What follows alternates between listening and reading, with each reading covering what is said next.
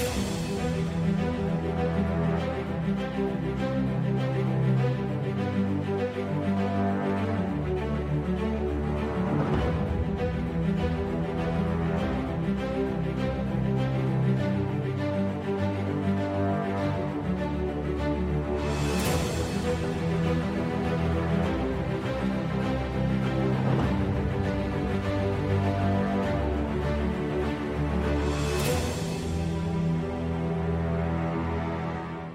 Welcome to Christ in Prophecy. I'm Tim Moore, your host and the senior evangelist of Lamb and Lion Ministries. Our Jesus in the Old Testament series has arrived at two books that were written by prophets who were among the Jewish exiles in Babylon. Haggai and Zechariah emphasize the urgency of returning to the Lord and returning to Israel to rebuild the temple and worship Him in their own land.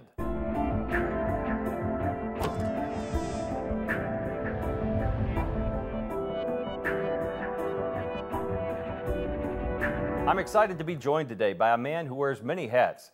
Steve Toadvine is a graduate of Asbury University and Northwestern University Medical School. A practicing doctor, he is a hospital administrator in Kentucky and serves on a variety of corporate and nonprofit boards, including the Board of Trustees of Lamb and Lion Ministries. Steve, I'm always reminded of the gospel writer Luke whenever we're together because, in addition to being a physician, he, like you, was glorifying the Lord Jesus Christ in all he said and did, and, and that's obvious whenever I'm around you as well. Well, that's very kind of you, Tim, and pleasure to be with you. Thank you for the invitation. Now, see, I, I, thought, Steve, perhaps you would be joining us from Kentucky, but based on your surroundings there, at least the background, where are you, or at least what is represented behind you? Well, I am in Kentucky at the moment, but I chose for the background here on Zoom, a photo I took a few years ago, actually on the ruins of Babylon here. I had the opportunity to visit Iraq twice in the last few years. I was uh, working with a hospital there in Karbala. So uh, these, these are the ruins of the city of Babylon with some partial restoration, really directed, I think, uh, initially by Saddam Hussein. But uh, remarkable to me, uh, reading the passage from Isaiah chapter 13, and Babylon will never be inhabited again. And uh, it is it is desolate, uh, as you can see in this photo. Well, I'll tell you what, we could have a whole nother show talking about some of the volunteer work that you do around the world, impacting uh, people groups uh, in parts of the world that many people would think very dangerous, but you go there sharing not only your skills as a physician, but the love of Christ. And so, again, we may have to have a, a separate conversation about that someday.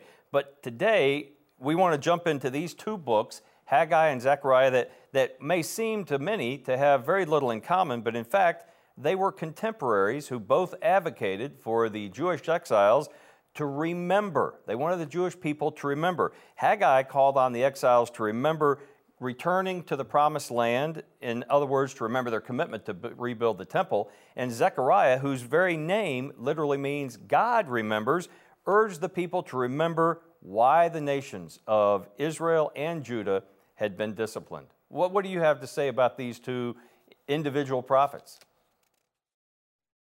Oh, well, it's a beautiful depiction in both of these books. And strikes me, even looking at this um, background of, of Babylon, you had Zechariah, who lived here in Babylon, and Haggai probably as well. And they left what at the time was uh, you know, the height of, of the world at that time, probably the most populous city in the world. And they returned to a town that had been destroyed and the temple ransacked. And at the time, they left glory and returned to, to, to shambles. But uh, today we know what we see in Jerusalem and what we see in Israel. We see God's promise, God's faithfulness, God's remembrance of his chosen people. What, what we don't have today, uh, right now, is the temple. But uh, the, the comparison from uh, what we see here in Babylon and what we see today in, in Jerusalem is, is striking to me. Well, before we dump, jump into Zechariah, which is the longer of these two particular books, let's consider Haggai for a few minutes. Uh, Haggai's prophecy can be very accurately dated because he ties the day that the word of the Lord came to him to specific days in the reign of King Darius. As a matter of fact, the second year of his reign, and Darius, of course, was the king of Persia. So, whether from chapter 1, verse 1, verse 15, from chapter 2, verse 1, from chapter 2, verse 10. He gives very specific dates, and we know that these all happened within about a four month period in the year 520 BC. And Haggai challenged the people who had returned from exile to get their priorities right. In other words, through him, the Lord rhetorically asked, Is it time for you yourselves to dwell in your paneled houses while this house, the temple of God, lies desolate? What a timely message for us today. Yeah, one of the things that strikes me in, in Haggai very early is uh, in verse 2. Um, verse reads, This people says it, it's not time to rebuild. Uh, that people, that group of people, that society in their own minds decided it was not time to build. And it, we look back through history so many times where this people was wrong. This people um, made decisions in, in, complete defiance of God. And here Haggai uh, calls them back, and Zechariah as well too, in his early words, to uh, to repent and return. So a, a beautiful reminder uh, in both the beginnings of both books there, and confirmed uh, in the book of Ezra as Ezra records the history how the temple was constructed uh, with the urging of Haggai and Zechariah under the leadership of Zerubbabel. Yes, powerful leadership, and even Zerubbabel given a very key promise uh, for himself personally. I think another poignant insight from the prophet uh, Haggai, this so called minor prophet, is a very emboldening statement that constitutes one of our other key verses, and that is, But now take courage, take courage and work, for I, the Lord, am with you. My spirit is abiding in your midst. Do not fear. And, and I just say, wow, that's enough to make you want to jump out of the pews and shout hallelujah because even as we discern that the world is falling apart, we have the, the assurance, as Jesus eh, reflected, greater is he who is in us than he who is in the world. I say Jesus, that's captured in, of course, 1 John 4, verse 4, but greater is he who is in us. And so, what an emboldening promise. Amen. In both books, uh, there's encouragement to to work, to expend our energy, to make great effort in our service to the Lord. But in both books, it's not our effort that wins the day. It's the, the Spirit at work within us, and it's the Spirit who accomplishes it. So I think it's a, it's a beautiful uh, picture in our own Christian lives, but certainly applies applies to uh, the history of Israel and God's plan for for all time. But uh, in my own life, that's a great reminder is, is to work but don't attribute success to my work or don't assume that my work accomplishes success. It's uh, it's the Lord. Well, although Haggai is a very encouraging book, as we just said, I want to turn our attention now to Zechariah because what a powerful testimony he gives, not only as a prophet, but also as a priest who returned with the exiles to Judah in about 538 BC. And again, he was a contemporary of Haggai, but wrote his book, we think, several years later in about 480 BC. And so while we were corresponding about this book, you wrote, Zechariah paints a truly wonderful, full, and vivid portrait of our Lord and Savior Jesus Christ. And so, Steve, what are some of the manifestations of Jesus that you see within this prophetic book? Oh, it's incredible. Uh, Zechariah, from beginning to end, is about Jesus all the way through.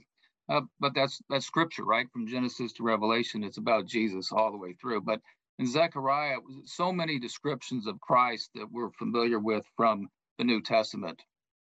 Uh, the one that came riding in on the foal of a donkey, the one who was pierced, uh, the one who will return, the one who is a servant, the, the stone, the branch, also a conquering king. Uh, so many, so many phrases uh, depicting Jesus, the one who was uh, trade for 30 pieces of silver. But throughout, the, the, Zechariah is just a panorama of the life of Christ and of the history of the world to that point and, and to come. Well, all I can say is wow. Even as we scroll all those names that you're citing and others across the screen, what an amazing array of descriptions pointing to, again, the coming Messiah in Zechariah's day, but the Messiah we know of as Jesus Christ, and all in one minor prophet book uh, it, is amazing. As the more I read through this and reread Zechariah, is um, it, it's not a complete Bible, but it's a complete story. And and over and over again, it, it points us to the resolution of history, to the establishment of Jesus's reign on earth in the in the millennium. I appreciate you saying that because it does have an encapsulated, complete story right there within that one single book. And, and it gives us a preview of all of God's plan throughout the ages. And, and so, with that in mind, it's oftentimes painful for me to realize that there are many pastors and many so called theologians who attempt to deny the very important messages we find in these prophetic scriptures, in these books of prophecy from the Old Testament. And, and here in the book of Zechariah in particular. And so, in his book, God's Plan for the Ages, Dr. David Reagan shared the story of an evangelist and a seminary graduate at that who said to him, Nothing in the book of Zechariah means what it says because the whole book is apocalyptic. And when I think about that, that, that statement itself doesn't even make sense. You know, I, I loved it when I read that book for the first time because I, I believe that appeared early in the book. I mean, sad, sad that so many pastors, theologians, seminarians would have that view, but uh, Dr. Reagan's response to that uh, just just just perfect. Um, first of all, apocalyptic simply means revelation. That's why it's called the Apocalypse of Jesus Christ, our last book of the Bible. Apocalypse yeah. means revelation. So to say that Zechariah is ap- apocalyptic, yes, it, it's revelation, it's divine revelation. But to say it doesn't mean what it says certainly denies the plain sense meaning of the entire book. And then, as um, the late Charles Feinberg said, What is unspiritual about Jesus Christ returning to visibly and physically reign on earth? That's the kind of spiritual I'm, uh, I'm looking forward to experiencing. Amen. You know, even as I think about that, one of my favorite passages in this book and another of our key verses is Zechariah 14 4, which says, In that day, his feet will stand on the Mount of Olives. And you and I have stood together on the Mount of Olives, looking down over the eastern gate and only imagining, but we don't have to fully imagine. It's described right here in this passage when Jesus Christ sets foot again on the earth in his glorious second coming. He who ascended the Mount of Olives after his resurrection from the dead, of whom the angel said he would return again, just the same way that he ascended to heaven, this same Jesus will once again stand on the Mount of Olives, returning at the end of that seven years of tribulation uh, to destroy the armies arrayed around uh, Israel, uh, actually fighting against the Antichrist, but in antagonism toward the Jewish people and Jesus Christ. And he will establish his millennial reign from the throne of his father David there on Mount Zion. Every time I go there, my heart thrills because I can just uh, visualize exactly what Zechariah is describing all the way through in chapter 14. I get excited about it, as you can tell, and as you saw when we were there together in the Holy Land. It, it, it's it's wonderful. You know, when I was uh, thinking about my um, formative years and um, growing up and um, being in church on a regular basis, uh, you know, frequently it seemed to be a message um, in a sermon or maybe in the in the Bible school classes. You know, the disciples. You know, um, silly misguided disciples who were ex- uh, expecting an earthly Messiah who would set up his kingdom on earth. And you know, the kind of the, the thought that went with it was, you know, they, they didn't really understand. But when you read passages like in Zechariah here, and you, you have the, the verse speaking of his first coming, and then the second verse speaks of his second coming. You know, the, the verse uh, comes riding in on the foal of a donkey, which he did, uh, coming down from the Mount of Olives. And then the next verse takes us forward to the future when he returns back to that Mount of Olives. But but I I have a better, I believe, a better sense, and, and maybe uh, I'm assuming something that's not true, but I can imagine as the disciples understood these scriptures, uh, they they knew that this Messiah would be reigning over all the earth, but they didn't know the timing. And as he as he rose uh, ascended back to heaven from the mount of olives and it, they asked just before that lord are you going to set up the kingdom now? And then the angel told them no not now but you'll see him returning in just the same way. Yes as a matter of fact they were never uh, criticized for their expectation that he would set up a kingdom uh, it, it thrills my heart to even imagine that thousand year reign and that also is described here within the book of Zechariah throughout the Old Testament as a time when peace will cover the earth. Righteousness and holiness will mark uh, so many aspects of, of, what we think of as even mundane. At the very end of Zechariah, he describes how even the, uh, the bells on the horses' bridles and the pots in the Lord's house will be inscribed holy to the Lord. In other words, everything will be holy to the Lord when Jesus Christ reigns. I, I'm looking forward to that reign myself. Amen. You know, even that last verse after that description, the last verse of the book seemed to be, to my initial perception seemed to be a bit anticlimactic after uh, uh, he's returned. As Peter said on the Mountain of Olives, the enemies of Israel are defeated. He speaks peace into existence. But that last verse of, of the book, and there will no longer be a Canaanite in the house of the Lord of hosts in that day. Um, some of the translations uh, will translate translate that word merchant. Um, or a, a, worthless person or an immoral person, but, but they thought of that as a, a merchant. Uh, even a picture of Christ as he cleansed the temple of the of the money changers and the uh, the traders in the temple, but the temple will be completely pure, and uh, His glory will will fill it.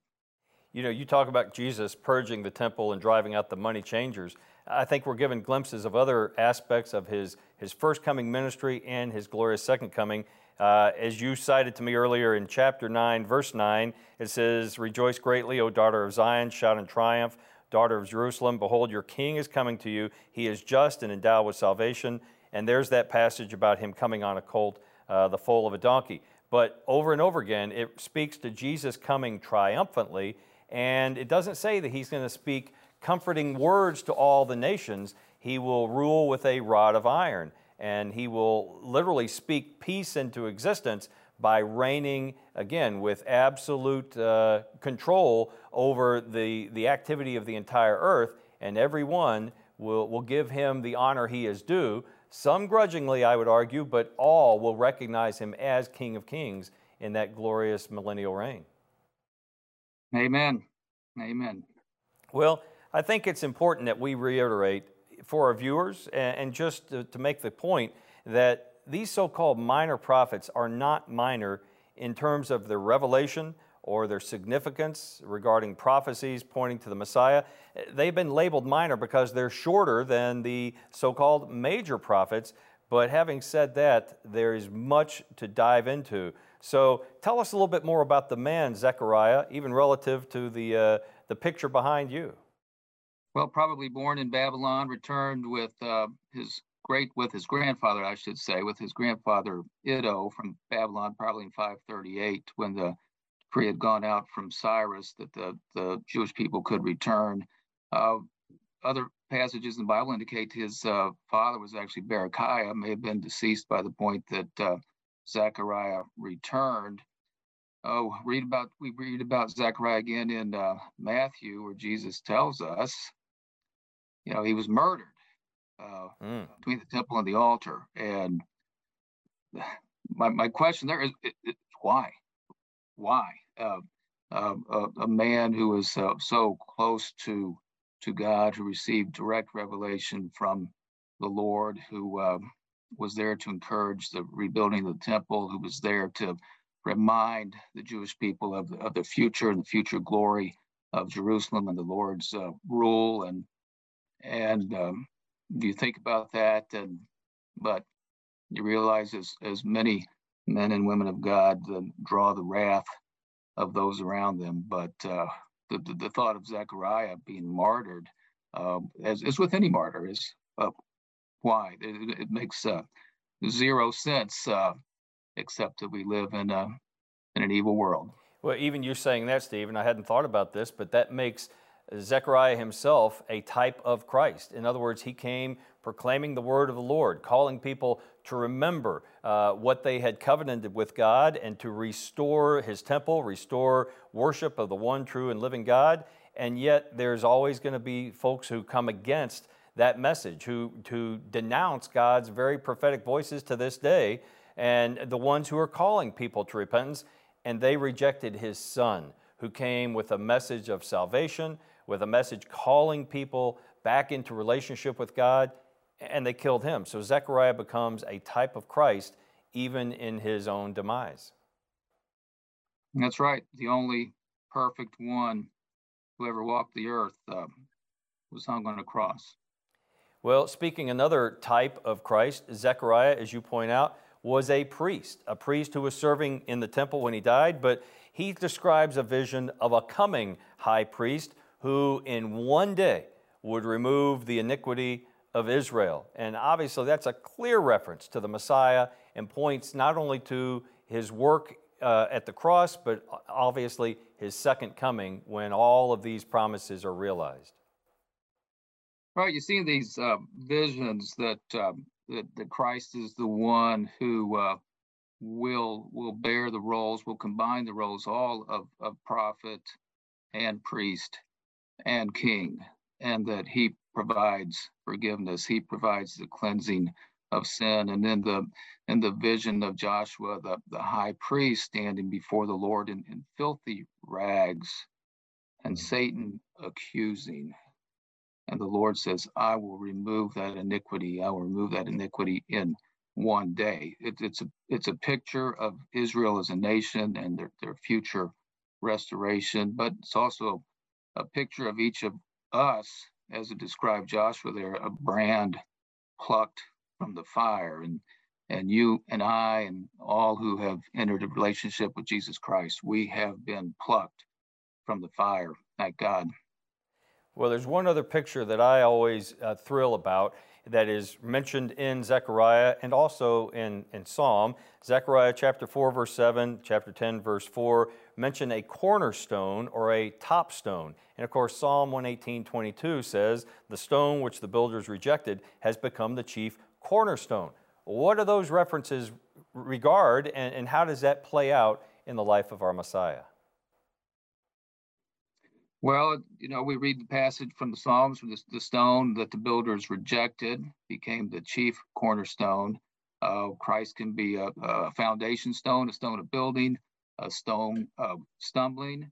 And here in Zechariah is also at one point that this stone is described as having seven eyes, which uh, indicate the omniscience and the, and the all-knowing of, of Christ and, and God the Father.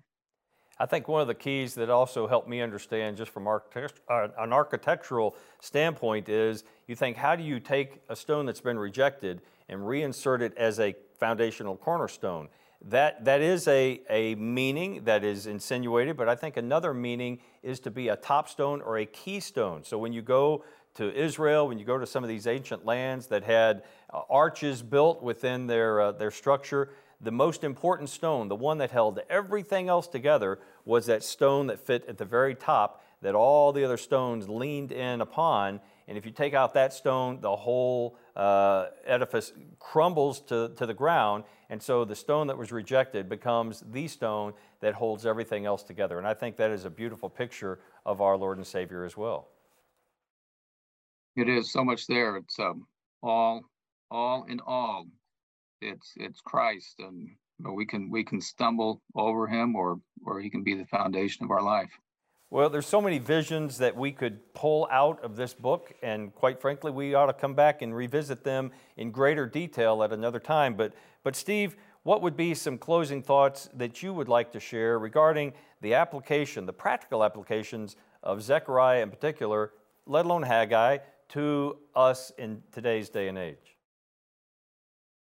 Well, the, the theme throughout uh, really both books, mean, they're speaking of the immediate, immediate uh, rebuilding of the, the temple, but they're, they're both speaking of events yet to come, of the future uh, glory of Jerusalem and, and Christ reigning and, and the final resolution of the tribulation and the onset of the millennium. So they're, they're both pointing us forward to the future in anticipation. So I think that's overall the main theme and what we ought to be taking away what we ought to be concentrating on each day. But really great practical um, applications for uh, our, our daily Christian life in both of them. Uh, Zechariah begins with uh, a call to repentance. That's where we all began our Christian walk uh, repentance, forgiveness, and then service. Uh, we're, we're called to work. We're encouraged to work. We're encouraged to work with great energy but in that, to recognize that we're only empowered by the Spirit, by the Holy Spirit. And then our service, our service that we give to the Lord that's empowered by the Spirit.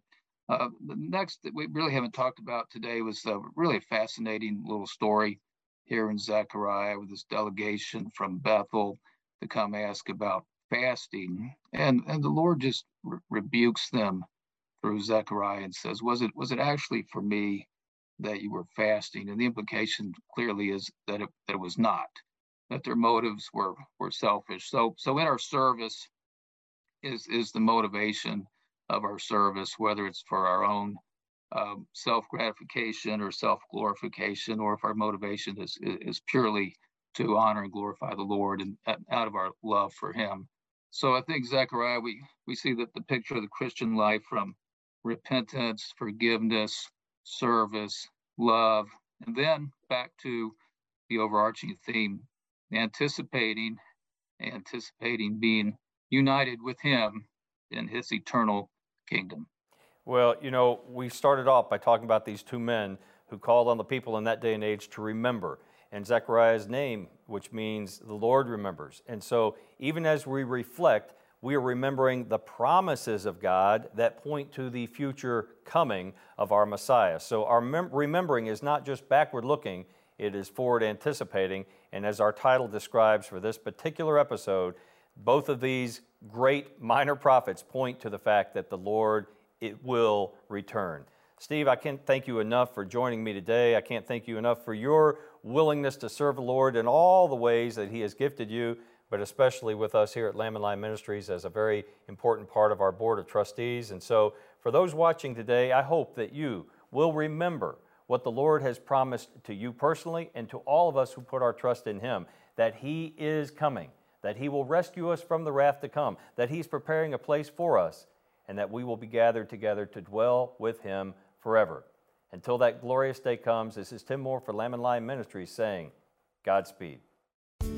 Are you looking for a daily devotional that will draw you deeper into God's prophetic word? A Closer Look at Prophecy by Richard and Tina Cleese is a wonderful devotional with insightful lessons for each day of the year about Bible prophecy, drawn from the writings of experts like David Reagan, Henry Morris, Daymond Duck, Noah Hutchings, David Jeremiah, John MacArthur Jr., Tim LaHaye, Thomas Ice, Arnold Fruchtenbaum, Terry James, Nathan Jones, and many others. Special symbols are used on each page to indicate the type of insight that is provided prophetic promises, prophecy fulfilled, prophecy basics, prophetic warnings, key prophetic verses, scientific foreknowledge, prophetic types, and Israel in prophecy. Call the number you see on the screen or go to lamblion.com to get your copy of A Closer Look at Prophecy for a donation of $15 or more, and that includes the cost of shipping.